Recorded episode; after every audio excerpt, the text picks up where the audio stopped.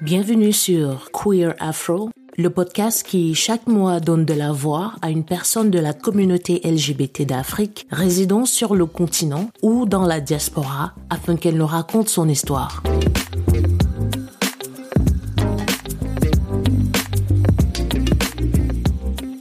Merci beaucoup, Jessica, d'avoir accepté d'être des nôtres aujourd'hui. Tu sais un peu en quoi consiste le podcast, mais il y a un certain nombre de questions qu'il faut qu'on te pose avant pour être sûr que on ne te met euh, en aucun cas en danger. Est-ce qu'il y a des sujets qui sont tabous? Je suis ouverte à toutes les questions et euh, à tous les sujets, donc euh, je sais pas trop. Si ça ne tire pas vers vers le côté professionnel, ça me ça me convient. D'accord. Est-ce que tu appartiens à la communauté LGBT Oui, j'appartiens à la communauté LGBT. Tu te considères in ou out of the closet? Euh, Pour le moment, je me considère euh, carrément in euh, parce que voilà, pour des raisons assez euh, sécuritaires, je préfère ne pas m'exposer pour le moment. Dans le sigle LGBTIQ+, à quel être t'identifierais-tu? Je me sens euh, entière et je m'identifie comme euh, une lesbienne à, à, temps plein, si on va dire ça. Quel pronom souhaites-tu utiliser? Elle. Elle. Ok, d'accord. Où est-ce que tu vis? Euh, Je vis au Cameroun. Je vis euh, plus précisément dans la ville de, de Douala. D'accord. Et pour ceux qui ne te connaîtraient pas, est-ce que ça te dérangerait peut-être de donner un aperçu de qui tu es et de ce que tu fais dans la vie? Je m'appelle Jessica, j'ai 33 ans, j'habite à Douala, je suis célibataire. Euh, j'adore le chocolat et le vin blanc. je sais pas trop si, si ça fait partie de, de... Néanmoins, ça fait euh, partie entièrement de moi parce que vraiment, le chocolat et moi, euh, c'est plus, plus qu'une histoire d'amour en fait. Mm. Voilà, je crois que c'est tout. Euh, Qu'est-ce que tu fais dans la vie? En ce moment, euh, j'essaie de me débrouiller dans la fonction publique. Ok, on rentrera pas dans les détails. Et ça te plaît ce que tu fais? Euh, Bon, pas tellement. Euh, ça me plaît pas tous les jours, mais euh, ça me plaît dix fois. Mais quand il faut déjà attaquer euh, ma communauté, à savoir la communauté LGBT, ça commence à me rendre un peu triste parce que là, je commence à avoir des remords vis-à-vis -vis de ce choix de métier que j'ai eu à avoir. D'accord doublement merci d'avoir euh, d'avoir accepté parce que j'imagine que ça n'a pas du tout été facile. Quand est-ce que tu t'es rendu compte que voilà, tu étais attiré par les femmes et tu as commencé à t'exprimer dans ce sens-là? En fait, c'était euh, une envie que j'ai refoulée jusqu'à jusqu'à mes 22 ans. À l'époque, euh, je m'identifiais comme étant hétéro, mais avec les hommes, c'est j'étais plus euh, genre euh, une apparence, quelque chose qui faisait euh, que je faisais parce que je voulais faire plaisir à ma famille, qui a une idée très sérieuse du mariage et voilà pour ne pas attirer l'attention. Mais je j'avais toujours ces ces envies là de me sentir un peu plus en intimité avec des femmes. Et ces envies à chaque fois étaient tout le temps refoulées. Et ce qui fait que pour atténuer la chose, je suis quittée de hétéro à, à gay friend. Donc j'ai commencé à me lier d'amitié avec des homosexuels que j'acceptais et avec qui je me sentais franchement mieux. Je pense que la chose se déclenche euh, lorsque je fais la rencontre euh, de ma première compagne. Bon, je fais sa connaissance comment je, je, je rentrais euh, du lycée et elle demandait son chemin. Alors je lui indique le chemin et et voilà quoi. Je après ça, je sais pas comment on fait. On se revoit un soir. À l'époque, il y avait euh, une euh, une boîte de nuit qui chauffait beaucoup là, euh, Orange Métallique. on se revoit une fois là-bas. Je suis en avec des amis. C'est elle qui me reconnaît. Moi, j'avais j'avais oublié. Et c'est ainsi qu'on garde le contact. Il a fallu la toute première nuit avec elle pour que j'annule mon mariage qui avait lieu le mois qui suivait et que je mette un terme à la relation avec le gars avec qui je vivais maritalement. Euh, bon, jusqu'aujourd'hui, les raisons pour lesquelles le mariage a été annulé, je n'ai jamais fait part de ça à ma famille, encore moins à celui-là. Mais euh, je pense que c'est avec elle que j'ai vraiment appris à m'extérioriser parce que elle, quand elle est tombée sur moi, elle a eu affaire à, elle a vu quelqu'un qui, qui cachait mal ses, ses pulsions, euh, ses, ses, émotions et ses envies-là. Et au fur et à mesure, elle a appris à, elle a réussi à me faire euh, extérioriser ça, mais de façon un peu plus discrète. Donc, euh, je pense que c'est, c'était comme ça et voilà. Ce qui fait que je n'ai vraiment plus envie de d'avoir de, de relations euh, d'apparence avec des hommes. Et le, le temps est passé et voilà. Les femmes sont devenues à peu près mon quotidien. D'accord. Alors, euh, je sais pas si elle wow. veut partir en premier, mais... Non, je, je, non, je m'y attendais pas. Tu, tu as annulé ton mariage. Oui, complètement. En fait, euh, moi, j'appartiens à une famille, vous voyez, bon, pour eux, c'est qu'à 25 ans, tu dois être marié, tu dois avoir une, ta maison, tu dois avoir ci, tu dois avoir ça. Bon, oui. euh, je suis dans une fratrie de, de six, parce qu'il y a une qui est morte, malheureusement, ça fait deux ans.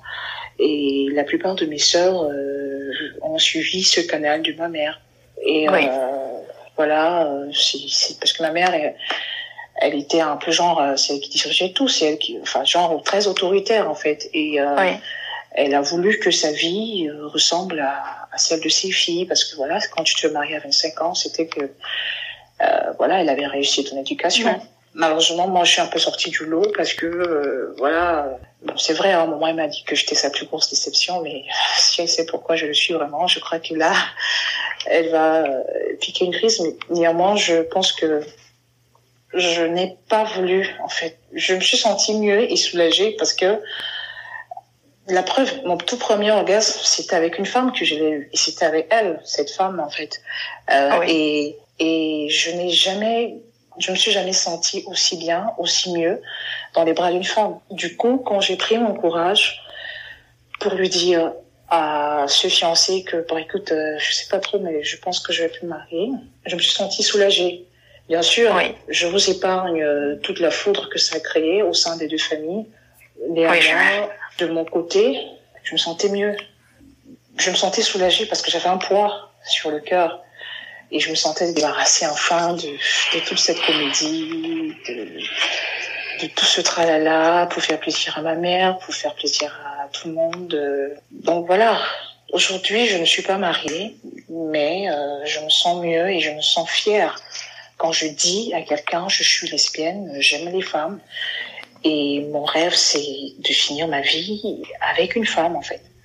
Voilà. C'est plus comme avant quand j'avais honte, quand j'avais honte de le dire, mais quand je me retrouve au milieu des homosexuels comme moi, je me sens mieux, je me sens bien, je me sens super. Alors. Je sens que tu, tu as plein de questions. je, je, sens, que tu tues. J'ai pas arrêté de prendre des notes parce que je voulais ne pas manquer un seul rebond. Donc, euh, mm. je sais pas si tu voulais repartir parce que je peux attendre. Je n'ai pas de souci, je peux attendre. Alors, je vais revenir à ma première question. Ma première question, c'était comment tu te rends compte? Je vais d'autant plus insister dessus parce que tu passes de hétéro à gay friendly, puis à première copine. Donc, comment se fait cette transition-là? Parce que je vais supposer que jusqu'à tes 22 ans, il faut qu'il faut qu'on fasse un peu le distinguo ici. Le mariage, tu l'annules quand tu as 22 ans ou c'est à 22 ans que tu rencontres ta première copine? C'est à 22 ans que je la rencontre. D'accord. J'annule le, le, mariage. Je suis déjà au milieu de ma 23e année. -hmm. Mais elle n'est pas encore totalement introduite dans ma vie, en fait. Parce que je me souviens, quand je couche avec elle pour la première fois, ce soir-là, je suis rentrée et je me suis sentie honteuse, en fait. Je sais pas comment je peux... Je, je suis en train de chercher un mot que je veux donner à euh, coupable? Alors, voilà, par exemple, je me suis sentie coupable. Je me suis sentie coupable parce que euh, je me je me faisais des reproches genre j'ai été faible, j'ai été très faible parce que j'avais promis de ne jamais euh, exprimer ces ces ces pulsions là, mais euh, j'ai faibli et autres et donc du coup je me sens bizarre, je me sens sale Et du coup, je coupe un peu les ponts avec, avec la fille. Mhm. Et je continue la comédie avec le garçon jusqu'à ce que la fille débarque et s'impose. Mhm. Et s'impose vraiment de façon euh, très très présente. Genre, euh, une fois, elle a débarqué euh, au bahut. Une fois, elle est arrivée euh, chez nous. J'étais complètement affolée. Et, euh, oui, enfin, la chance, c'est que à l'époque, euh, j'habitais au rond-point Petit Pays, là, les immeubles classiques. Et du coup, euh, il y a notre balcon donnait de l'autre côté. Alors, j'entends quelqu'un qui crie mon nom dehors. Et Mhm. quand je guette, je vois que c'est elle. Donc, du coup, j'étais toute paniquée. Et je suis sortie rapidement euh, en courant pour essayer de, de la faire sortir du cadre où ma mère pouvait la voir. Et on est allé très loin dans sa voiture. Donc, ce qui déclenche la chose, c'est que elle me dit, tu ne vas pas nier ta personnalité toute ta vie à cause des réalités de votre société ou encore de des volontés de ta famille, parce que tu peux pas nier ce que tu es. Alors, c'est une sexualité que tu n'as pas choisie. Mais avant, je veux dire que, enfin, je vais pas rentrer sur cet épisode, mais avant, parce que tu dis, tu t'es senti coupable, tu as failli. C'est-à-dire que, est-ce que tu avais été exposé à des relations homosexuelles avant? Ou alors est-ce qu'il y a, enfin, pourquoi tu te sens coupable? Je me sens coupable pourquoi? Parce que je suis en train de faire une autocritique. Quand je me réalise que je suis attirée par les femmes, j'ai 18 ans. Mais de 18 ans à 22 ans, je les repousse, je refoule complètement ces pulsions. Parce que je me dis, OK, on va faire ce que ma mère demande, c'est-à-dire me marier avec un homme. C'est ainsi que lorsque je le fais avec elle, je me sens coupable d'avoir euh, transgressé mes propres interdits. Hmm. Mais comment tu réalises, à 18 ans, comment tu réalises que tu es attiré par les femmes? Je sais pas, c'est à cet âge-là que ma sexualité a commencé à être un peu euh, euh, distinguée. Mhm. Et euh, je me sentais mieux, mieux avec les filles. À chaque fois que j'étais avec une fille, par exemple, ma voisine de banc, bizarrement, j'avais tout, j'avais tout le temps envie de lui rouler des pelles parce que euh, déjà, elle avait une bouche super jolie, euh, des, des lèvres un peu genre. Bon, du coup, à chaque fois, j'avais envie de les mordre. Et elle sentait toujours super bon. Euh, bref, chaque fois que je me retrouve avec des filles, j'étais, j'étais très tactile, très tactile. Euh, j'étais en train de faire un câlin pour rien. Euh, j'étais en train de, de faire des bisous dans le cou, pour un oui, pour un. Bref, je, j'avais toujours des envies de, ah, sais pas. euh, Il y avait toujours un esprit qui me disait, euh, voilà. Bon, bref, je sais pas trop comment je expliquer ça, mais j'avais toujours, je me sentais bien avec des filles et pas bien genre en entre copines, bien genre euh, c'est euh, voilà quoi. Je m'identifiais euh, moi au milieu dans une orgie romaine avec toutes ces filles. Donc du coup c'était euh, en fait c'était ça en fait. Et je refoulais ça parce que je disais arrête parce que tu es bizarre. Tu es bizarre parce que je disais un c'est pas bien. De deux, ça fera que les autres te voient de façon bizarre parce que elles, elles sont en train de parler tout le temps des garçons, mais toi, tu as toujours envie d'être là, à te frotter contre elles et tout, ça fait bizarre. Donc, il faut avoir une attitude, une posture assez euh, normale, Hmm. comme les filles de ta génération, de ta, tu vois un peu, euh, je sais pas comment je peux m'expliquer. Donc, c'est ainsi que je me fais violence. Je décide de me faire violence. Je dis, OK, tu arrêtes. Ce n'était pas facile parce que c'était un combat euh, gagné d'avance contre moi-même. Et voilà, jusqu'à ce qu'il y a eu euh, ce qui euh, l'élément déclencheur et voilà quoi. Hmm.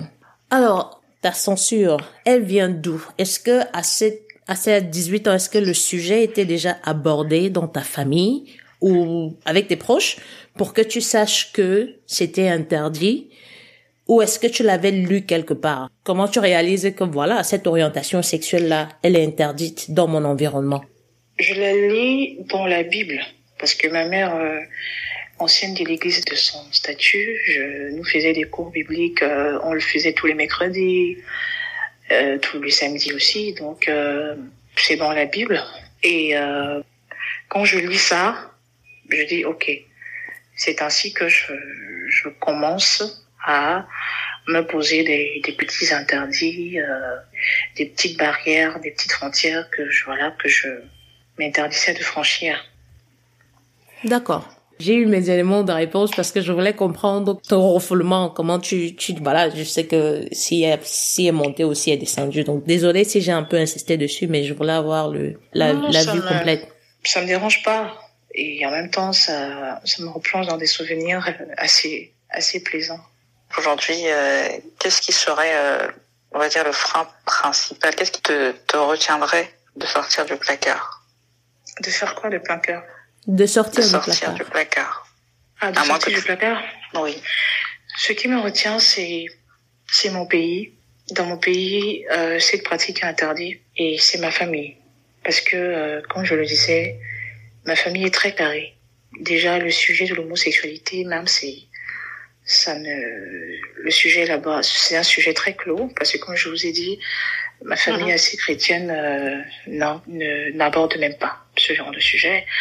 Et euh, ma fonction au niveau de cette république me c'est un peu comme euh, une muselière que j'ai au niveau de la Mhm. gueule parce que je ne peux pas m'exprimer complètement.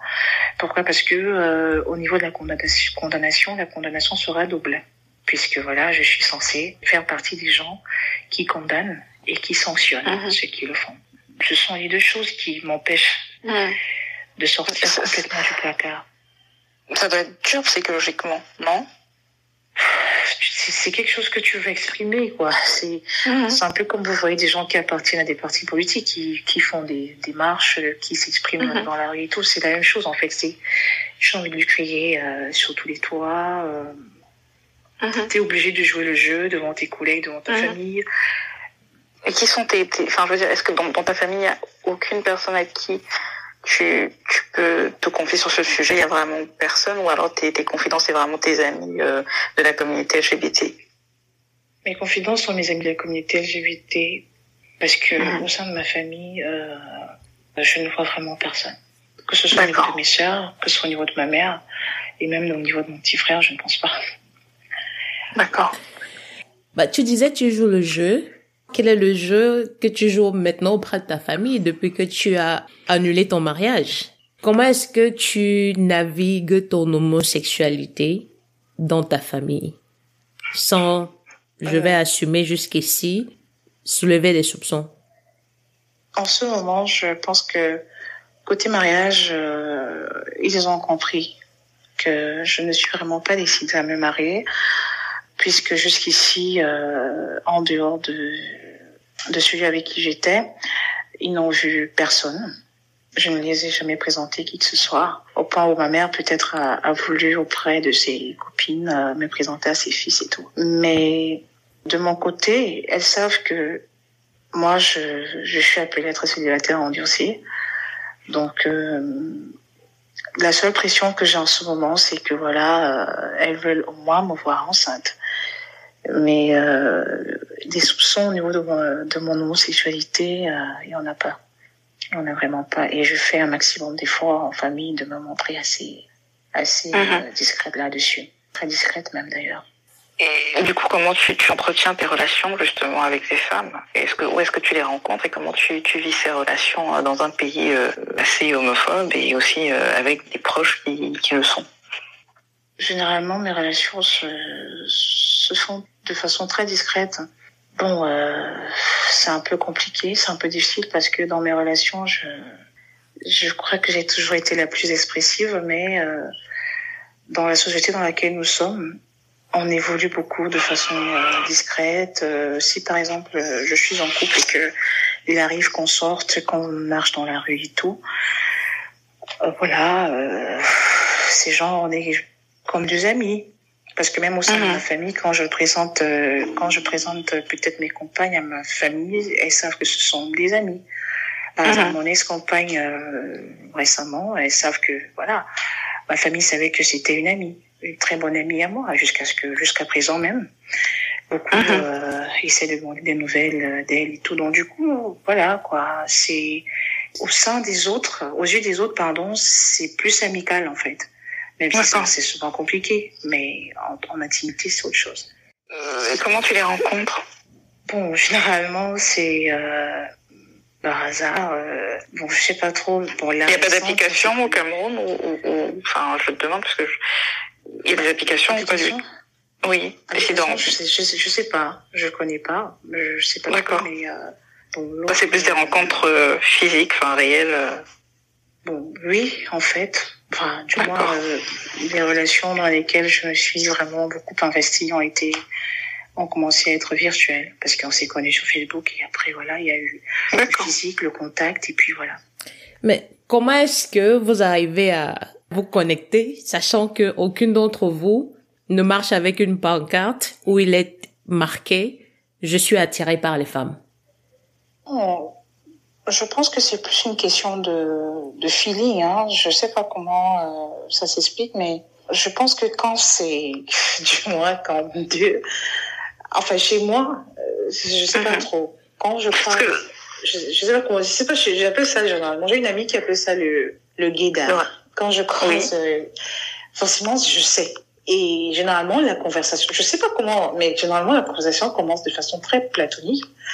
Et après, dans les profondeurs, il y a, il y a des, des, des, phrases, des mots, des trucs qui éveillent l'essence, enfin, du moins l'essence de ce côté-là. Et voilà, on se, D'accord. c'est, c'est cette alchimie, quoi, en fait. Je sais pas trop comment expliquer. Non, non, je, je, enfin, je crois comprendre. Je pense que peut-être la, la question de Gaëlle, c'est par exemple quand tu rencontres quelqu'un par Facebook, est-ce que là, tout de suite, tu sens que cette personne est peut-être euh, euh, attirée par les femmes Comment est-ce que tu le, le vois enfin, Vu que c'est virtuel, comment est-ce que tu le ressens? Bon, c'est un peu facile parce que sur Facebook, euh, il y a des pages, il y a des, des, des groupes, voilà. Bon, je suis pas très groupe euh, gay sur Facebook parce que euh, surtout euh, Facebook camerounais est rempli de malades, des, uh-huh. des, hommes qui se font passer pour des femmes et qui voilà, voilà. Bon, je vous ai pas, je vous ai pas les détails, mais généralement chez moi, j'ai jamais fait le premier pas. Donc genre faire la cour à une fille tout. Donc du coup, c'est toujours genre, c'est peut-être un de mes commentaires qui les attire ou alors une phrase ou un truc que j'ai eu à dire qui qui les pousse à venir m'écrire intimement et voilà et voilà quoi. Je, donc c'est pas euh, généralement c'est facile parce que quand déjà quelqu'un avec qui tu es dans une même page Facebook, je prends le cas de, de, de, des pages qui luttent euh, contre les, les, droits des homosexuels et autres. Alors euh, forcément c'est quelqu'un qui l'est, c'est c'est vrai, ça peut être un hétéro, ça peut être un bi, mais forcément quelqu'un quelqu'un qui t'écrit comme ça, tu sais déjà que voilà c'est c'est quelqu'un avec qui vous partagez euh, la mm-hmm. même cause en fait. Mm. Et voilà, parfois ça, ça, commence souvent amicalement. Parfois ça peut être, ça peut même pas être cette personne, mais euh, souvent tu peux tomber sur euh, euh quelqu'un qui qui t'écrit euh, comme ça, euh, voilà. Et après euh, la conversation s'approfondit, s'approfondit, et puis voilà.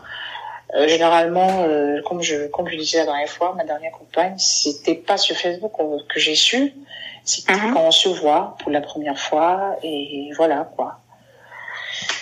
Donc euh, c'est quand on se voit pour la première fois qu'on aborde le sujet et qu'on essaye de, voilà, de, de, de poser des, des, bases. En fait. Donc en fait le, le contact ou la découverte mutuelle c'est au feeling, c'est ça? Oui, au niveau du feeling. Ok. Alors il y a deux questions. Celle que je voulais poser initialement, elle est un peu mise en retrait par la celle qui vient d'arriver parce que tu parlais de Facebook et tu parlais de commenter, les gens viennent et t'écrivent. Est-ce que tu publies à visage découvert? Si oui, est-ce que tu n'as pas peur à un moment donné d'être pointé du doigt sur les plateformes? Ah non, publier à visage découvert, je publie pas. Je peux peut-être si je veux le faire à visage découvert euh, sur une page par exemple, je me rassure que la page a, des, a une confidentialité assez limitée. Néanmoins, je suis plus expressive avec un faux compte. Donc, du coup, je me retrouve avec deux comptes Facebook parce que hmm. dans l'autre compte, dans le, dans le fake, on va dire ça, je me sens vraiment, alors là, vraiment expressive et je me lâche à fond parce que là, j'appartiens à toutes les pages euh, nationales comme internationales. Euh, et voilà. Donc, je m'exprime très rarement à visage découvert. Alors, vraiment très, très rarement. D'accord, donc tu utilises ton, ton, ton, faux compte pour euh, tisser des liens avant de, de les approfondir. Mm-hmm. D'accord. Et maintenant, parce que je vais revenir un peu sur les, le, la famille et la couverture que tu utilises, voilà, pour présenter à ta famille, il y a souvent des complications. Tu vas peut-être me dire si je me trompe ou ça n'a jamais été ton cas, mais il y a des complications. Dans le cas où la famille et la copine du moment se lient d'amitié, comment est-ce que tu gères ça? Enfin, ça t'est déjà arrivé, hein? Et comment est-ce que tu gères ça? Et la troisième question qui vient, qui coule de source après celle-là, mais ce serait de savoir si tu as déjà eu une copine qui, après que tu l'es présentée à ta famille, votre relation s'est peut-être arrêtée pour n'importe quelle raison, a menacé de dévoiler ta couverture à tes parents. Donc je crois que ça fait trois euh, questions, trois questions. Je, je, sais pas trop si je dois remercier Dieu, mais je n'ai je suis jamais tombée sur des copines assises givrées comme ça. Mm-hmm. Mais je fais vraiment l'effort de limiter. Enfin, déjà même c'est c'est pas un effort proprement dit parce que euh, pour être sincère, mes copines ne se sont jamais senties proches en famille. Les amitiés n'étaient pas très euh, n'étaient pas très profondes. Mm-hmm je prends le cas de ma dernière compagne. Elle s'entendait juste mieux avec ma grande sœur parce que elle se partageait des cigarettes et comme on vivait dans la même maison et, et que j'arrivais à vacances, je devais me rendre visite et tout, voilà. Donc du coup, euh, voilà, c'est tout. Elle s'échangeait deux ou trois mots, deux ou trois phrases parce que voilà, elles étaient autour des, autour des cigarettes et autres. Mais c'est, ça n'a jamais joué dans la relation parce que voilà, devant la famille, on était deux amis, tout simplement, mais voilà. Et après, même que la relation soit terminée, c'était la relation avec la famille aussi s'est arrêtée. Donc, c'est, ce n'est vraiment pas euh, très fort. C'est pas trop, c'est pas. Hmm. Et j'évite vraiment, j'évite vraiment beaucoup.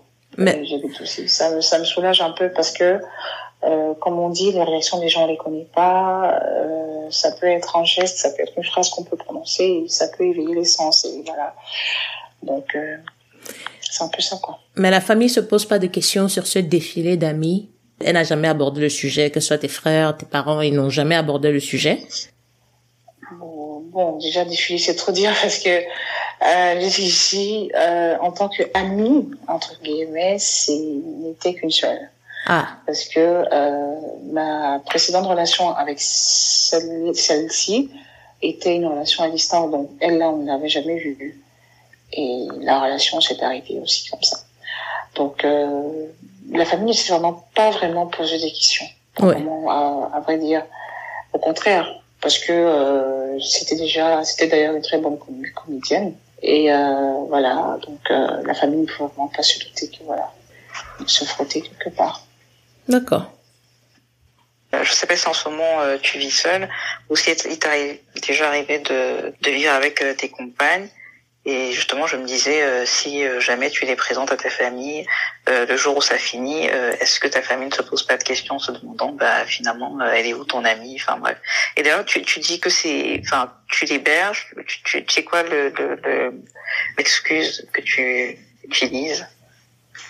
Donc déjà, quand je quitte la maison, quand je quitte la maison familiale pour aller vivre seule, oui. je crée une ambiance chez moi qui pousse euh, ma famille à s'adapter. C'est-à-dire quoi? C'est-à-dire que euh, elles ont appris à ne pas trop se poser des questions sur des personnes qu'elles trouvent chez moi. Pourquoi? Parce que déjà, comme elles savent que je suis toujours avec des femmes, donc du coup, euh, elles savent que ce sont des amis. Donc quand elles ne voient plus trop ces filles, ces, ces femmes venir, bah la question n'est pas posée. D'accord. C'est pas trop c'est pas trop sérieux. Parce que même si on se perd à poser la question, je dirais, bon, écoutez, voilà, elle est partie. C'est tout. D'accord.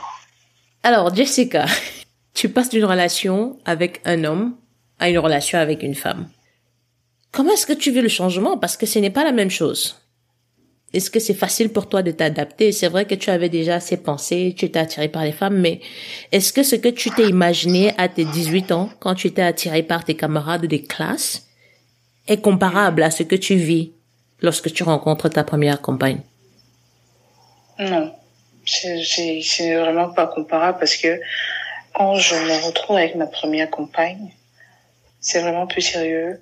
Même si ces pulsions et ces envies, je peux déjà les réaliser, et si c'est plus élevé, c'est plus difficile parce que euh, j'ai affaire à quelqu'un qui royalement s'en foutait et euh, était protégé déjà par le statut diplomatique, mais s'en foutait parce que ne savait pas comment se comporter devant des gens pour ne pas faire croire à ces gens qu'elle était gay en fait. Hmm. C'était difficile parce qu'il fallait déjà me comporter normalement avec elle parce que j'apprenais, mais j'ai appris beaucoup. Et il fallait essayer de de la ressaisir. Je sais pas comment je vais, je vais expliquer de temps en temps, de la recadrer en fait. Hmm. Oui. La, la contextualiser, la contextualiser, euh, ouais. Voilà, voilà, parce qu'elle tendance à se sérialiser beaucoup. Elle aimait me tenir la main en route, elle aimait me caresser les cheveux au restaurant, elle aimait ci, elle aimait ça. Donc du coup, il fallait de temps en temps la recadrer. Et je pense que quand je vis la transition, comment je la vis Je la vis comment Je la vis assez difficilement. Parce que je suis enfin satisfaite que que je suis enfin moi, mais je suis dans la peur de ne pas assurer. De ne pas euh, assurer. Je, je, je suis, j'étais un peu chanceuse parce que j'étais tombée sur quelqu'un d'assez patient et de compréhensible et qui avait compris cet handicap-là. Mais pour que je me débarrasse de cet handicap, c'était compliqué parce que comme je disais à certaine époque de ma vie, j'avais un très énorme manque d'estime de moi-même et je n'étais pas sûre de mes capacités vis-à-vis de cette nouvelle aventure que j'avais tant refoulée que je décide enfin d'assumer en fait, même si je ne l'assumais pas de façon ouverte. Donc j'essayais de de vivre cela, mais dans la peur, dans la peur. Vraiment, ça je vais pas le je vais pas le cacher. J'avais trop peur parce que même quand on faisait l'amour, j'étais très réservée. Je, je, je, en fait, j'étais devant devant l'objet là, mais ces gens, si tu n'as pas de bah écoute, tu n'as pas eu moyen d'utiliser, tu sais pas. Mais avec le temps, ça s'est passé très bien. Maintenant, le seul problème que j'avais en ce qui concerne ma transition était le regard des autres. Mhm. Était vraiment le regard des autres. J'étais toujours en train de me dire, est-ce que c'est le bon choix? Ok. Si c'est le bon choix, est-ce que tu es heureuse? Ok. Si tu es heureuse, ok. Mais à chaque fois, il y avait des gens qui disaient, euh, qui se, je me disais toujours que peut-être quand on nous voit nous deux, ça, ça s'affichait, euh, et voilà quoi. Et comme euh, elle est, euh, elle est androgyne, euh, donc c'était genre, bon, donc ça faisait toujours bizarre. Ce qui fait que les sorties au début, je limitais beaucoup avec elle. J'avais peur, euh, voilà. Mais au niveau de sa communauté, euh, j'étais free, hein, donc euh, voilà quoi. Hmm. On savait que j'étais sa, j'étais sa compagne, j'étais sa copine et voilà. Mais comment tu, comment tu, parce que il y a aussi cette transition, il y a pas seulement cette transition interne là, il y a aussi la transition externe avec tes parents et avec ta foi, puisque tu allais à l'église. Comment est-ce que tu, comment est-ce que tu navigues tout ça? Parce que ça fait, ça fait beaucoup d'un coup à, à, si tu te décides d'assumer, de te dire voilà, je suis avec des femmes je me sens mieux avec des femmes, il y a, il y a un travail sur soi qu'il faut effectuer. Comment est-ce que tu arrives à gérer ça au point où tu es confortable avec ton orientation sexuelle aujourd'hui? J'avoue que ça a été très compliqué. Ça a été très difficile en ce qui concerne ma foi. Ma famille n'avait, n'y avait pas trop de travail à faire. Le seul travail qu'il y avait à faire, c'est de calmer la tension que j'avais moi-même déclenchée, déclenchée en annulant mon mariage. En ce qui concerne mon homosexualité, il n'y avait pas grand-chose à faire parce que je m'étais décidée de ne rien leur dire.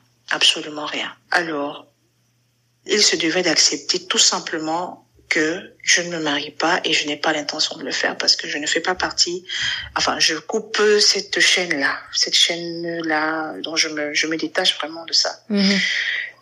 Maintenant, en ce qui concerne ma foi, c'était compliqué parce que à un moment, j'ai arrêté de prier. J'ai allé à l'église, mais j'allais à l'église pour faire plaisir à ma mère. Je n'y allais, je n'y allais plus parce que euh, c'était normal, parce que c'était le dimanche et j'avais envie d'y aller. J'allais à l'église parce que voilà, c'était la tradition le dimanche. À un moment même aussi, je commençais à m'en, j'avais, j'avais honte, j'avais très honte parce que je me disais ah ok Dieu, euh, Dieu me voit, euh, voilà. Mais après, j'ai commencé, je sais pas comment je peux vous expliquer ça, mais j'ai commencé à prier et je me suis appuyée au niveau de la miséricorde. Je voudrais ajouter que ce qui me motive encore, c'est le débat des homosexuels avec l'Église catholique. C'est ça qui me motive. Je comprends que on peut être homosexuel, mais on peut être croyant parce que Dieu, dans sa miséricorde, nous accepte tel qu'on est, même si c'est un péché. Dans ma prière, je dis à Dieu, je n'ai pas choisi ça. Je vais accepter parce que je me sens mieux comme ça. Et honnêtement parlant, je ne peux pas m'en défaire. Et j'ai su que ça marchait parce que dans mes prières, il y a eu des choses que je lui demandais qui se sont réalisées. Alors je, je me disais, ah tiens, bah écoute, euh, voilà, je peux être fan de la chatte, mais voilà, si je lui demande l'argent, c'est-à-dire que si ça vient, c'est que c'est euh, voilà. Donc c'était un peu ça quoi. Et je me suis je me suis remise dans cette confiance de ma foi et à mon plus grand soulagement. C'est vrai, euh, je t'ai plus avec Anne-Véronique, mais c'était quand même, c'était quand même plaisant. Hmm. Alors, est-ce qu'aujourd'hui, pour toi, être homosexuel, c'est toujours un péché? Puisque tu disais, tu t'es dit que c'était un péché, et puis tu t'es euh, raccroché à la miséricorde divine. Est-ce que pour toi, aujourd'hui, être homosexuel, c'est un péché? Non. À mon niveau, non. C'est pas un péché. On ne choisit pas de l'être. C'est pas comme si je suis entrée dans un magasin, je vais choisir un livre. Non.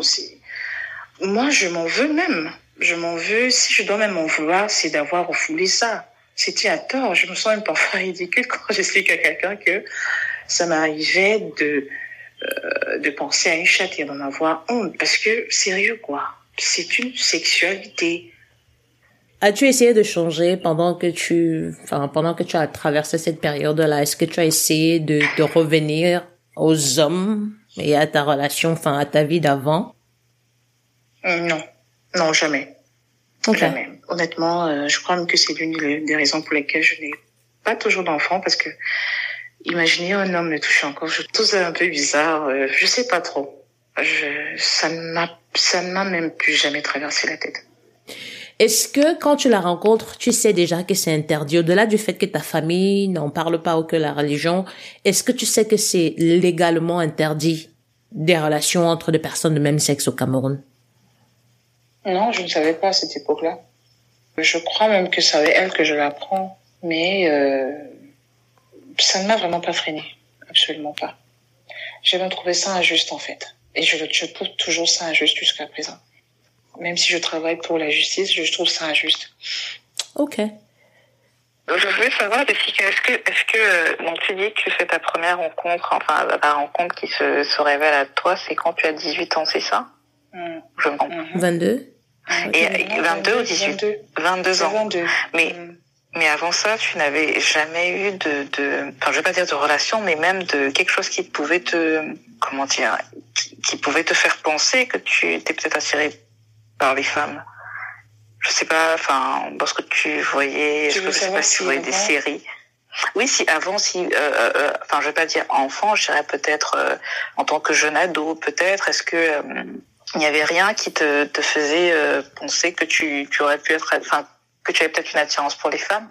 Enfin, c'est vrai que tu as Mhm. parlé du fait que tu, tu enfin, au, au lycée, tu aimais beaucoup euh, accompagner des femmes et tout. Mais euh, je veux dire, avant ces les 22 ans où tu rencontres euh, ta première euh, compagne, est-ce que tu t'es jamais posé la question, est-ce que ça ne t'est jamais venu à l'esprit que peut-être bah, j'avais cette attirance pour, euh, j'ai une attirance pour les femmes, ou je suis différent, pour euh, Pour être sincère, j'étais très fan des séries et des films gays. d'accord. Euh, mais je ne regardais. Ce qui me motivait, ce n'était pas euh, mes pulsions. C'était la curiosité, en fait. J'admirais le courage de, des femmes en train de s'embrasser devant une caméra aux yeux de tout le monde. Donc, c'était la curiosité qui stimulait mon envie de regarder des séries, des, des films gays. Est-ce que, Et euh, oui. non, non, non, non, vas-y. Parce que je veux savoir, en fait, quand tu dis, oui, oui, il y a, il y a, il y a série, c'est quel, de quelle série on parle? Et quand tu dis tu trouves le courage, c'est-à-dire que j'ai l'impression que tu regardais les gays, genre tu étais assise sur ton piédestal, tu n'es aucunement préjuré, mais tu étais assise de ce côté et tu regardais les homos de l'autre côté, genre mais vous êtes mignons, vous tous là, vous êtes trop chou. C'est vraiment Ah, bien. Non, non, non, non, non, non, du tout, du tout, tu n'y es pas. En fait, quand je parle de curiosité, c'est quoi? Bon, je, je- j'habille, hein. C'était, je les enviais en fait, Hum. parce que dans ces séries, dans ces films, il y avait euh, cette assurance de soi-même que ces acteurs avaient, tu vois un peu. Et chez moi, c'était nouveau et stimulant parce que je, je regardais, j'enviais la curiosité, c'était- du moins ça, j'étais, euh, j'étais dans mes 10, 10 mes 16, 17 ans quand je commençais à, à aimer vraiment les, les séries du genre. Et ça se regardait de façon très discrète parce que je regardais ça euh, au lycée, peut-être chez une amie, et, et voilà quoi. Chez moi, Mhm. c'était euh, un peu comme, je sais pas si je vais appeler ça leitmotiv, mais moi je regardais par, par euh, ça me plaisait bien, enfin c'était pas si c'était la procuration, hein, mais je les enviais, sincèrement. Je tu- les tu es très courageux et tu Je sais pas si Gaël a compris, mais je, je, je les enviais vraiment. Parce que devant une caméra, s'embrasser, se toucher, s'exprimer, je me rappelle, je, je connais plus le film, euh, ça fait très, très longtemps. C'est ce que j'allais j'en voyais poser, en fait. femme, Justement, et qui avait presque mon, presque mon histoire, qui été mariée, bon, elle était mariée déjà, avec des gosses et tout, mais qui a quitté mariée, enfant, pour. Bon, moi, je trouvais ça courageux, je trouvais ça brave, je disais, waouh, est-ce que je pourrais, est-ce que je pourrais, et après, quand je tu as regarder, je disais non. Je, je- je- oui, après j'ai pu. Mais moi, quand je faisais de regarder, je disais non, arrête, non, ne fais pas comme ces filles, c'est que du film, c'est que voilà, c'est que machin. Mais après, j'ai pu, comme tu D'accord. dis. Tu parlais de série. Si on peut juste avoir la série avant qu'on arrive, c'était quelle série? Oula. Euh, waouh. Euh, je me souviens vraiment plus. Sincèrement, je, euh, je vois, il y a beaucoup qui filent dans, qui, qui défilent dans ma tête. Il y a des, je me rappelle plus vraiment, ça fait longtemps. Ok. Il faudrait que tu te rappelles de quel film ou de quelle série tu as vraiment aimé parce qu'il y a une question qui arrive après euh, qui, qui, qui est relative à cela. Voilà. Euh, Pour celles désolée, qui me reviennent, ce sont des films récents que moi je regarde quand j'étais déjà vraiment, euh, quand justement je, je suis déjà vraiment dans la relation, dans Mhm. ma première relation. Il y avait une série à l'époque qu'on appelait euh, The L World, je crois. À Mhm. l'époque. Bon, je sais plus trop, mais bon, moi je la découvre quand elle est, quand je suis déjà avec euh, elle. Et voilà, il y avait une actrice à l'époque là-bas que j'aimais beaucoup, que j'appréciais beaucoup, pas Mhm. que j'aimais. Mhm. D'accord. Bah, je crois qu'elle continue la série, je pense, je crois. Moi, Ouais. ils ont sorti une sorte de suite. euh, oui. Ok. D'accord. Elwood, c'était quoi 2004 C'est sorti en 2004 et Oui, Edward commence Ouais. en 2004, oui. forcément les familles bourgeoises ont pu avoir accès avant nous. Je veux dire, les familles, euh, Voilà. les familles bourgeoises ont eu Voilà. accès avant nous. Nous, on attendait les DVD Mais- piratés. Mais moi, je, je, quand ça, ça arrive au Cameroun en 2004, non? C'est en 2004 que, Moi, je crois que je vois ma première, je vois les- mon premier épisode de, oui, c'était en 2004 ou 2005 sur Canal+, je crois. parce que j'avais, euh, j'avais une amie qui avait la chance de, je sais pas comment elle faisait ça, mais qui avait la chance d'avoir des épisodes que nous, que nous on attendait dans les DVD, des, euh, piratés qu'on organisait et qu'on regardait, Mhm. qu'on regardait. Je sais que juste avant ça, euh, il y a eu Queer as Folk. Je crois que c'est la première série, euh, c'est la première, la toute première série. Laquelle Queer Gaëlle, as folk. Queer- Queer- Est-ce que tu peux donner le nom, s'il te plaît, parce que ça... Queer as Folk. Justement, c'est, c'est, une série, euh, c'est une série Queer, as D'accord, je connais pas. Folk. Euh, queer comme je queer l'ai- je l'ai as. connu, mais je l'ai pas terminé. Pardon? D'accord. Elle me dit vraiment rien. Ah oui, oui, oui, non, c'est la première, je crois que c'est la première série qui a été, euh, qui abordait, enfin, que moi, sur laquelle je suis tombée, qui abordait de manière ouverte la sexualité entre des personnes de même sexe. Et elle a été, Ah. elle a commencé à être diffusée en 2000, dans les années 2000. En 2000. Donc, voilà. Mhm. Et avant ça, il y avait, euh, je crois, enfin, après ça, je crois que j'ai regardé euh, Bad Girl, Les Condamnés. Enfin, je voulais juste avoir des repérages. Faut pas qu'on se perde. On va pas revenir sur ma culture parce que voilà. Mais je voulais juste avoir des repérages euh, sur les séries dont Jessica parlait. C'est tout. Quelle est ta position par rapport à la Gay Pride? Oula, j'adore, j'adore. En fait, euh, j'ai jamais eu l'occasion. Hein. J'ai vraiment eu l'occasion d'un multi déplacement, mais en fait, moi, moi, je suis un peu genre euh, vraiment quand il faut euh, s'exprimer, il faut le faire à fond. Hein. Donc du coup, euh, l'impression au niveau de la Gay Pride, c'est vraiment comme son nom l'indique. On doit être fier, fier de ce qu'on est. Et peu importe la manière dont tu exprimes ta fierté, tu dois l'exprimer comme tu le sens, comme tu en as envie, quoi. Une comme moi, mon rêve, c'est de me balader euh, en soutif et un gros string aux couleurs arc-en-ciel avec une bouteille de whisky en train de courir complètement et en train de crier. Donc, je dis, chaque personne a sa façon. Ou bien je, me, je, je prends le drapeau LGBT, je m'emballe tout le corps avec euh, à poil, quoi, tu vois. Uh-huh. Ou bien je l'attache Uh-huh. genre façon pagne à l'africaine. Et Bref, je sais pas trop. Mais c'est, Uh-huh. mais pour vous qu'il y ait une bonne bouteille à goûter. Bref, c'est, c'est, c'est l'une de, Quelque chose qui est singulier, quoi. C'est quelque chose que chacun. voilà, quelque chose qui est cinglé, quelque, chose qui est fun, où je carrément rire aux éclats au point d'avoir mal à la tête. Donc, pour moi, c'est quelque chose de tellement, de tellement beau, tellement bien. C'est une, Mhm. c'est, une fierté d'appartenir à, pas d'être différent, mais c'est une fierté d'exprimer sa sexualité, en fait. Et c'est ça qui, qui me tue dans ce pays parce que les homosexuels sont vus comme des assassins, des criminels, des, en fait, on peut carrément libérer un pédophile. On peut le libérer sous caution et condamner à mort un homosexuel dans ce pays. Et c'est ça qui me révolte parce que je me dis, waouh, Mhm. pourquoi? Qu'est-ce qu'ils vous ont fait? Ils vivent leur vie.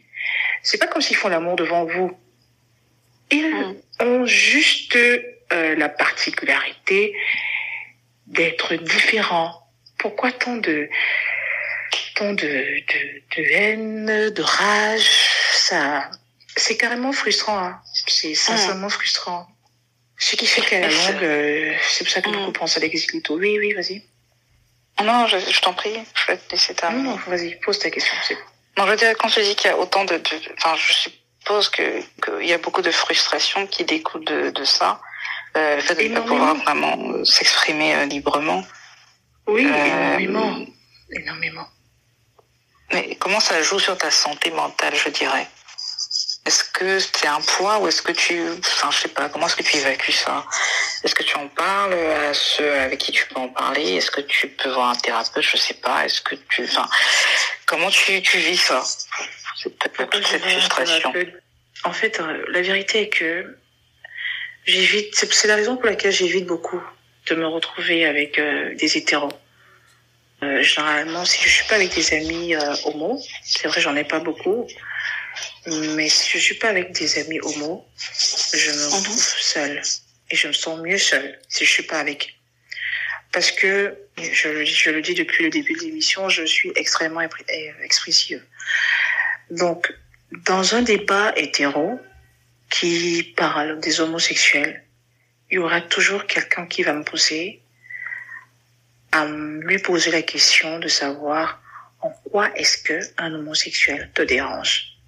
Le dernier débat que j'ai eu avec, euh, c'était au bureau, il y a eu euh, un cas où euh, à Yaoundé, des homosexuels avaient été, un homosexuel avait été euh, battu copieusement et autres. Et Mhm.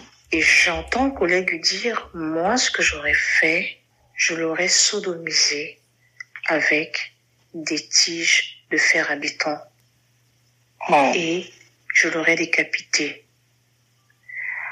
Si je ne décapite pas, je lui passerai l'envie de bander encore. Je le dis, j'ai la chair de poule parce que dans ce que je dis, euh, ça n'a rien à voir avec l'émotion que ça accompagnait. Il avait vraiment les yeux qui brillaient et tu pouvais voir le vice qui, se- qui s'est dessiné. J'ai pas tenu parce que la plupart de mes autres collègues se sont mis à rire. Se sont mis à rire, et dire, ah, vraiment, c'est vrai, t'as raison parce que ces gens ne mérite pas de vivre. Alors je me suis oubliée. Je lui ai dit, si tu le fais, c'est parce que tu as peur que il te drague et que tu succombes. En quoi est-ce qu'il te dérange en fait? Est-ce qu'il a couché devant toi? Non. Pourquoi tu vas le sodomiser avec des tiges de fer habitant Et plus je lui posais ces questions, plus mon ton s'élevait. Uh J'ai senti la colère monter et je me suis levée, je suis partie. Dans le fait de me lever, je suis partie et partir, je pense, même si aujourd'hui je pense qu'ils n'ont pas le courage de me dire ça, je pense qu'ils se sont posé des questions. Uh Ça a été horrible pour moi. J'ai pas, j'ai pas tenu. Et ça m'a fait très mal parce que je me sentais, lui, je me sentais le gars bastonné, le gay bastonné. Je me sentais euh, très mal de me, je me demandais pourquoi, pourquoi c'est c'est comme ça? Et pour la petite histoire, j'ai un collègue, il a battu sur sa compagne, il a tellement frappé qu'elle s'est évanouie. Il a emballé dans du papier euh, film, je sais pas comment je vais appeler ça, bon, bref, les grands papiers euh, film là, il l'a emballé et il allait l'agiter dans un ravin. Vous vous rendez compte? Vous savez pourquoi? Parce que sa compagne le trompait avec une femme. Mais est-ce qu'il n'est pas, il, pas morte. Il, il, il, a pas été... n'est pas morte parce que quand il la jette dans le ravin après l'avoir emballé tout son corps dans le papier film, quand elle tombe dans le, le, le ravin en question, le ravin est limité par un drain, euh, oui, un drain. Elle tombe dans la, ça s'est passé dans la nuit. Donc, uh -huh. le matin, au petit matin, des, des enfants qui vont à l'école là, trouvent la dame dans le, le, le excusez-moi, ça trouve la, la dame emballée en train de chercher, parce qu'elle est suffoquée déjà. Donc, vous pouvez imaginer quelqu'un qui passe toute la nuit jusqu'au matin, ouais. emballé dans du papier film, qu'il n'y a, a, pas d'air. Je sais pas comment. Enfin, je pense que c'est un miracle qu'elle ait survécu. C'est un miracle. Alors la population alertée et tout, euh, voilà. Chance, c'est un quartier populaire, donc du coup, euh, voilà, on a pu, on a pu, la, on a pu la sauver. À lui, on, on lui a rien fait. Hein. Bon, déjà, il est protégé par son statut, c'est vrai, mais on lui a rien fait. La raison qu'ils ont, c'est que elle euh, le trompait avec une femme, en fait. -huh. Sa femme qui n'était autre que sa sœur. Moi, je suis pas là. Je suis en mission. Je trouve le problème quand je rentre au bureau. Le gars, euh, je vois, j'entends le gars raconter ça et tout. Ah, machin, elle va rien faire et tout. Bon, en ce moment, la fille est à l'hôpital, en soins intensifs, elle s'en est sortie avec une côte cassée et autres. Alors, moi, je m'oublie. Je m'oublie parce que, voilà. Je suis allée à l'hôpital voir la fille, parce que c'est une fille que je connaissais très bien, mais je savais pas qu'elle était, qu'elle était gay. Bon, voilà. Bon. Je lui ai pas, je lui ai pas fait part de ça, je lui ai pas manifesté ça. Je suis juste allée la voir, j'ai compati comme je pouvais compatir, et puis je suis arrivée au bureau. Et je, je trouve justement, il est en train de parler de, de la situation. Il dit franchement, euh, voilà, les lesbiennes doivent être brûlées vives, et ou bien elles doivent se faire violer copieusement avant d'être brûlées vives et tout. Alors moi, je, je m'oublie. Je lui dis, en fait, c'est que euh, non, je lui dis, ah, toi, tu as la chance qu'elle a eu à te tromper avec euh, ta sœur. Parce que, en fait, si tu l'as battue, c'est que tu n'es qu'un lâche. Et tu as eu peur que les prochaines filles avec qui tu vas sortir, elles te les piquent. Il s'est levé, il m'a regardé. Je crois qu'il a voulu me frapper. Mais mes collègues l'ont retenu. Et voilà. Hum. Et jusqu'à aujourd'hui, ce collègue et moi, euh, ça ne passe pas. Alors là, pas du tout. Bah, j'ai envie, j'ai envie de te demander un peu, hein. désolé parce que c'est un contexte, on parle un peu des, des, choses tristes, mais avoir ton avis sur le cas, la situation de Shakiro en ce moment. Euh, pour Shakiro, la situation de Shakiro m'attriste beaucoup, énormément, parce que cet enfant est victime euh, d'abus, d'abus au niveau de la société. Je ne vais pas entrer dans les détails, mais c'est très triste de se rendre compte que Shakiro se fait condamner par des gens qui sont comme lui, mais qui ne sont que de gros refoulés en fait. Et je ne pense pas que ce soit logique qu'on condamne quelqu'un pour une tentative d'homosexualité. je trouve que c'est assez énorme. On est condamné parce qu'il est travesti, euh, ça peut encore s'expliquer. Ou bien parce qu'on l'a trouvé dans une dans un endroit en train de faire l'amour. Ça peut s'expliquer parce que le code pénal est clair là-dessus. Mais pas qu'on ait eu à faire des choses, à le condamner pour des choses dont on n'est pas sûr. En fait, sa condamnation, c'est genre, euh, ok, euh, reste d'abord là-bas, dans, dans, dans un coin, le temps de de, de, de, trouver si vraiment tu as fait ça. En fait, c'est un peu ça. Et c'est révoltant. C'est extrêmement révoltant parce que laissons le côté homo, côté humain, c'est révoltant. Dans la même audience, il y avait des pédophiles, des criminels, des assassins, qui l'ont même fait avec préméditation, mais qui ont eu gain de cause. Hein. Pourquoi? Dans une société qui valorise, selon eux, entre guillemets, les droits de l'homme. Comment? Ça s'explique. Je sais pas. D'accord. Euh, je voulais demander, parce que ça, ça rentre un peu, la, la prochaine question, c'était euh, de savoir quel est ta, ton rapport avec la communauté LGBT. Est-ce que ça t'est déjà arrivé de d'utiliser ta position, par exemple, pour sortir du pétrin un membre de la communauté qui était peut-être en danger? Sinon, est-ce que tu es proche de la communauté LGBT au Cameroun? Et si oui, comment? Être proche, c'est trop dire. En fait, j'observe à distance parce que la communauté LGBT camerounaise, qu'on soit sincère, a tendance à, à s'oublier en commettant certaines exactions. Je peux sortir un membre de la communauté LGBT d'une situation par manière, sans toutefois utiliser mon statut. Mais au niveau de notre propre communauté, on a un grand problème. Le problème qu'on a, c'est quoi? C'est que on a tendance à s'oublier qu'on n'est pas accepté. Ce qui fait que il y a des gens qui disent s'assumer devant des hétéros extrêmement homophobes. C'est pour ça qu'on voit les cas de lynchage. C'est pour ça qu'on voit les cas d'arrestation au niveau des bars gays, où vous voyez un quart de police entrer et, et, venir ramasser, euh, interpeller toutes les personnes qui sont là et tout parce que nous-mêmes, on ne fait pas, on ne se fait pas violence de se respecter, de se maintenir. On doit comprendre que nous sommes dans une société qui nous dit, si vous êtes homosexuel, soyez-le entre vous. Ne nous imposez pas ça. Ne nous faites pas voir ça. En gros, quand vous êtes au milieu de, de nous, portez une muselière. Fermez-la. Tant que notre communauté LGBT Cameroun ne comprendra pas ça, on aura toujours ces problèmes, ces exactions. Et c'est pour ça que les plus, euh, je ne sais pas si je dois les appeler les plus prudents, du moins les plus avisés, pensent à l'exil, pensent à l'asile. Parce que la muselière, tu vas la, tu vas pas la porter tout le temps. Tu es obligé de partir. Ou on peut t'accepter.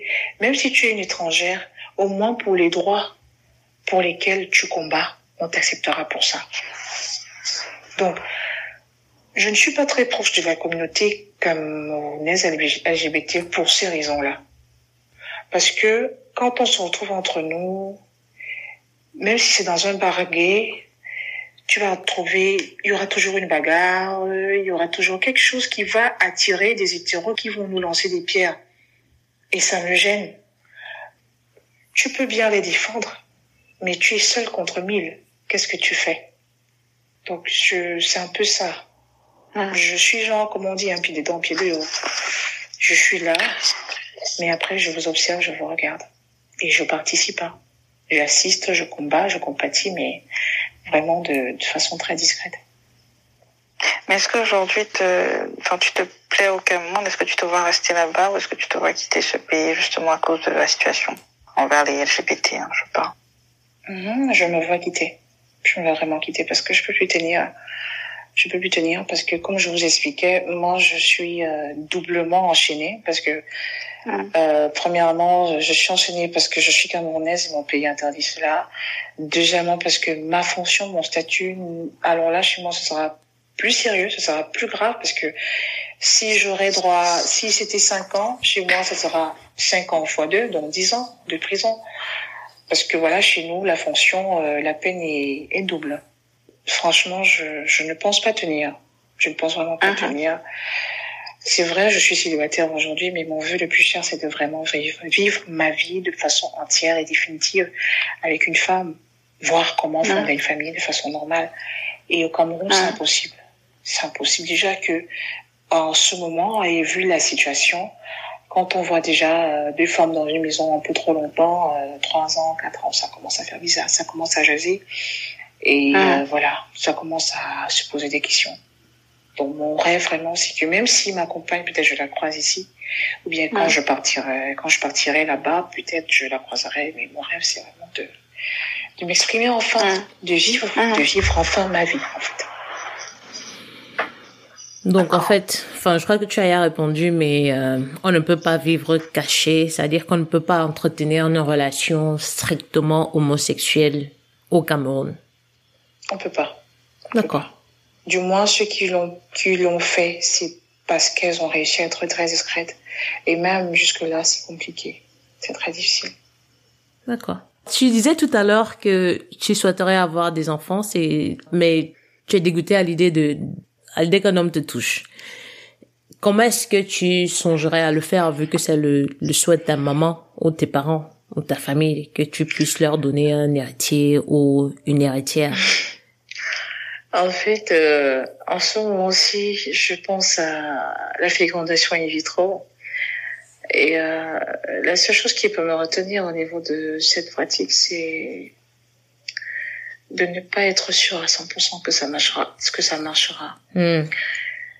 Je l'ai essayé une fois, pour être sincère, mais ça n'a pas marché. Il est question d'essayer encore. Et je me disais, si ça ne marche pas, le plan B que j'ai, c'est d'essayer de le faire avec un gay. C'est-à-dire un homme, mais qui est gay. je sais pas si c'est... Excusez-moi, j'ai souvent des, des idées un peu tordues dans la tête. Non, Mais du tout. C'est des gens, ces gens, enfin, c'est que genre, euh, voilà, il est gay. Et voilà. Euh, bon, je pense que ça sera plus free comme ça parce que ces gens, euh, on le fait. Et voilà, quoi. Dès que je me, je me retrouve en cloque, euh, voilà, ça y est, quoi. Ce sera plus facile parce que là, euh, il n'y aura aucun attachement, aucun lien en dehors de, du rapport euh, parent-enfant et chacun aura sa vie. Peut-être au niveau de, de la famille, peut-être certains, euh, peut-être de mon côté, on essaiera de jouer le jeu, mais intérieurement, nous saurons que euh, voilà quoi. Chaque personne appartient à une lettre qui lui est propre. et voilà quoi. On va juste essayer d'être proche pour être de meilleurs parents pour l'enfant qu'on aura. C'était l'une de mes options, mais jusqu'ici j'ai pas un gay sous la, sous la main et voilà. Bon, j'espère que. Mais ton souhait, c'est, enfin, je veux dire, mais ton souhait, dans l'idéal, c'est d'avoir une compagne et de fonder une famille, je suppose. Mhm. C'est ça? Mhm. D'accord. Et les enfants que tu auras, les possibles enfants, en, en te souhaitant vraiment toute la chance qu'il faut pour que ça se, ça se réalise, est-ce que ça t'est déjà arrivé d'avoir peur qu'ils aient la même Oui. orientation sexuelle que toi? Ah non, du tout. Au contraire. J'y pensais souvent et ça m'arrivait souvent de me dire, ok, si ma fille euh, m'annonce qu'elle est, euh, qu'elle est lesbienne, alors je ferai tout mon possible de faire d'elle un homosexuel extrêmement responsable et exemplaire. Et je ferai l'effort de, de lui montrer le bon côté de la chose. Parce que on ne prend pas la décision, on se lève pas le matin, on appuie sur l'interrupteur, tac, on on est lesbienne aujourd'hui. Non. On le découvre et on l'accepte. Alors, je serais étonnée, mais je serais fière de lui donner l'éducation que j'ai reçue. Il faudrait qu'elle sache que être homosexuel, c'est avoir des valeurs. Et avoir même des valeurs plus pesantes qu'un hétéro. C'est un peu ça. Hmm. Est-ce que tu penses qu'on peut être, euh, on peut être LGBT et être religieux? Oui, oui, je pense, oui. On peut être LGBT religieux et prier. Ça existe même. D'accord. Mm. Tu songes un jour à sortir du placard? Oui. oui. Dans quelles conditions? Même tous les jours. Euh, alors, on dit ça quand je suis déjà partie. Et si tu n'arrives pas à partir ça, en fait. Tu allumes. Ouais. Réussir à leur dire ça quand je suis déjà partie parce que, euh, au pire, D'accord. déjà, je sais pas trop si c'est méchant de dire ça, mais attendre peut-être que ma mère soit morte pour l'annoncer à mes soeurs. Ce sera plus facile. Donc j'ai deux options. Soit partir et l'annoncer à ma mère et à mes soeurs parce que mon père, carrément, je m'en fous. Ou alors, euh, attendre que ma mère soit morte pour que, voilà, que je le dise à mes soeurs. Parce que ma mère, je suis pas sûre. Déjà qu'en ce moment, c'est, c'est pas très, très la grande forme, alors j'ai peur de précipiter ces jours. Donc, euh, je ne suis pas sûre de Voilà. supporter euh, ce que je vais voir après. Parce que je suis sûre que ma mère sera très déçue. Hmm. Quel serait ton souhait pour la communauté LGBTIQ+, du Cameroun? Mon souhait vraiment le plus cher, c'est qu'on soit accepté comme nous sommes. On ne demande pas grand-chose en dehors de ça. On ne demande rien à la société en dehors de ça. Et c'est le seul souhait que moi je souhaite à la communauté. Parce que nous ne sommes pas des bandits, nous ne sommes pas des criminels. On ne va pas venir violer vos enfants. On demande juste que nous soyons acceptés dans nos familles, dans nos entreprises, dans nos, dans nos églises. C'est tout et qu'au au sein de la communauté LGBT camerounaise, que nous soyons plus responsables, que nous soyons plus euh, avertis au cas où la société ne nous accepte pas, mais que nous soyons un peu plus un peu plus vraiment responsables vis-à-vis de nos actes que nous posons au milieu de tous ces homophobes et même au niveau de ces homosexuels refoulés. Parce qu'il y en a plein. hein. Hmm. Donc mon plus gros souhait, c'est ça. Comment est-ce que le traitement de l'homosexualité dans les médias a influencé ou continue d'influencer la compréhension et l'acceptation de ton orientation sexuelle? J'ai pas très, j'ai pas très bien compris ta question.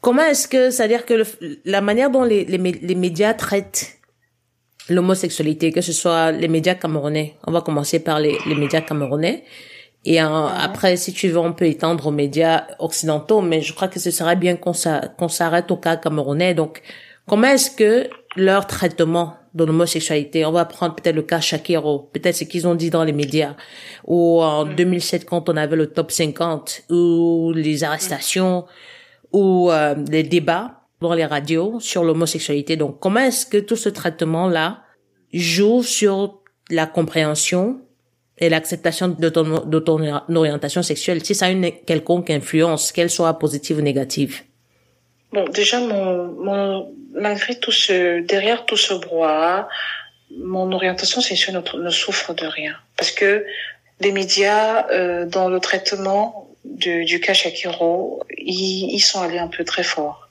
Ils se sont même permis de dire des choses qui ne sont pas. Mais ça n'a jamais menacé en rien mon orientation sexuelle parce que voilà, comme je dis, euh, dans cette orientation sexuelle, je suis complètement assise.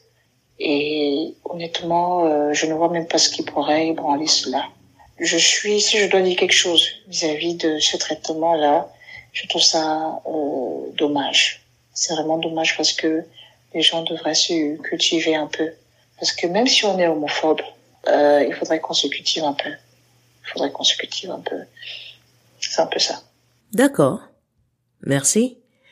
Ce qui met en fait un terme à la première partie de notre entretien. On va maintenant passer à la deuxième partie, qui est souvent la partie la plus fun, la plus légère, et qui nous permet d'étendre notre culture, qu'elle soit générale ou LGBT. On va te poser une série de questions et euh, tu nous diras la première chose qui te vient à l'esprit. Et si je te dis un personnage historique queer, à qui tu penses? Personnage historique, euh, vraiment, je, en toute sincérité, j'apprécie beaucoup. euh, elle s'appelle, euh, bon, c'est elle ou il, je sais pas trop parce qu'elle est transgenre, c'est Marsha, Marsha P. Johnson. Marsha P. D'accord. Un héros ou une héroïne queer? Alors, il y en a tellement, euh, il y en a tellement, euh, un héros ou une héroïne queer. Euh, on peut passer la question parce que là, je, je sais pas trop aussi qui je vais citer et laisser tomber l'autre. Pas de souci. Un auteur ou une auteure? Euh, Auteur de quoi? Euh, je, Roman, euh, film. Euh, comment on l'appelle Elle est actrice en fait. Elle est blanche. D'accord. J'adore, j'adore beaucoup ses rôles. Euh, Mhm. Ruby Rose. Française? Ouais, Ah, Ruby Rose, d'accord. Alors, comment est-ce qu'on est passé de auteur à acteur? Elle est auteur aussi Non, mais Elle a dit, elle a dit. tu l'as pas faite. Oh, putain. Non, mais c'est Gaëlle qui fait son exigence. Non, mais c'est vrai, on parle d'auteur, mais, mais, mais, enfin, oui, auteur de films, de, de séries. Bon, là, je sais pas si elle est, enfin, Ruby Rose, je pense qu'elle est principalement actrice. Après, je sais pas si elle a fait des films, mais bon, euh, Ah, d'accord. Oh, bon, moi, c'est pas grave, hein, mais après, livre- il y a un livre, oui. Euh, Vas-y. Le nom m'échappe. Mais enfin, je suis. Il y a un livre que je suis en train de lire en ligne là. euh, sur- Enfin, je lis en ligne sur une page Facebook. Le nom, euh, le nom de l'auteur m'échappe. euh, le, le titre c'est Homo, Homo Romance. Euh, le nom va me revenir. Elle est française. ok. Un Le plat ou un mets? Le sanga. Un animal? Ah, le poisson. Moi, je trouve ça mignon, un poisson dans un, Dans un aquarium. ouais, dans un aquarium. J'adore. Ok. Surtout si c'est un poisson chat. Ou chatte. Une phobie Ok. Les souris. Les souris. Je déteste. Oula. Franchement, j'ai horreur. Je, je peux faire tout ce que tu veux, mais pas de souris. Vraiment. Un hobby. La lecture et l'écriture. Hmm.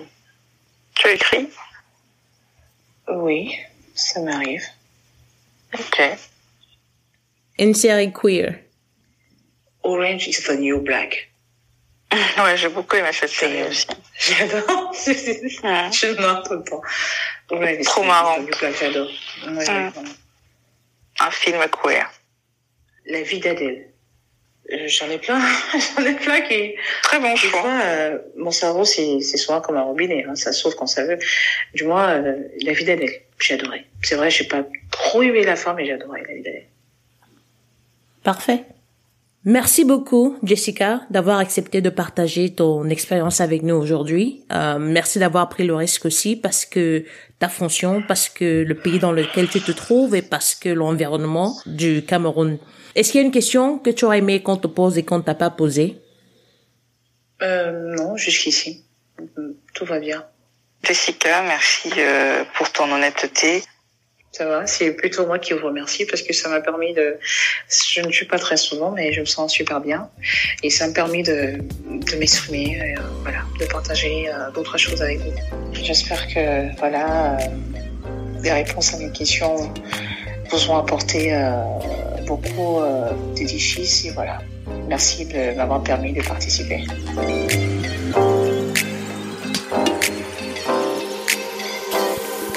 C'était tout pour cet épisode de Queer Afro, le podcast. Merci de nous avoir écoutés. Le podcast est disponible sur toutes les plateformes de téléchargement de podcasts et n'hésitez pas à nous envoyer votre feedback ou vos questions via notre compte Twitter at queerafro ou à l'adresse email podcast at queerafro.com. D'ici là, sortez couverts et à bientôt. À la prochaine. Au revoir.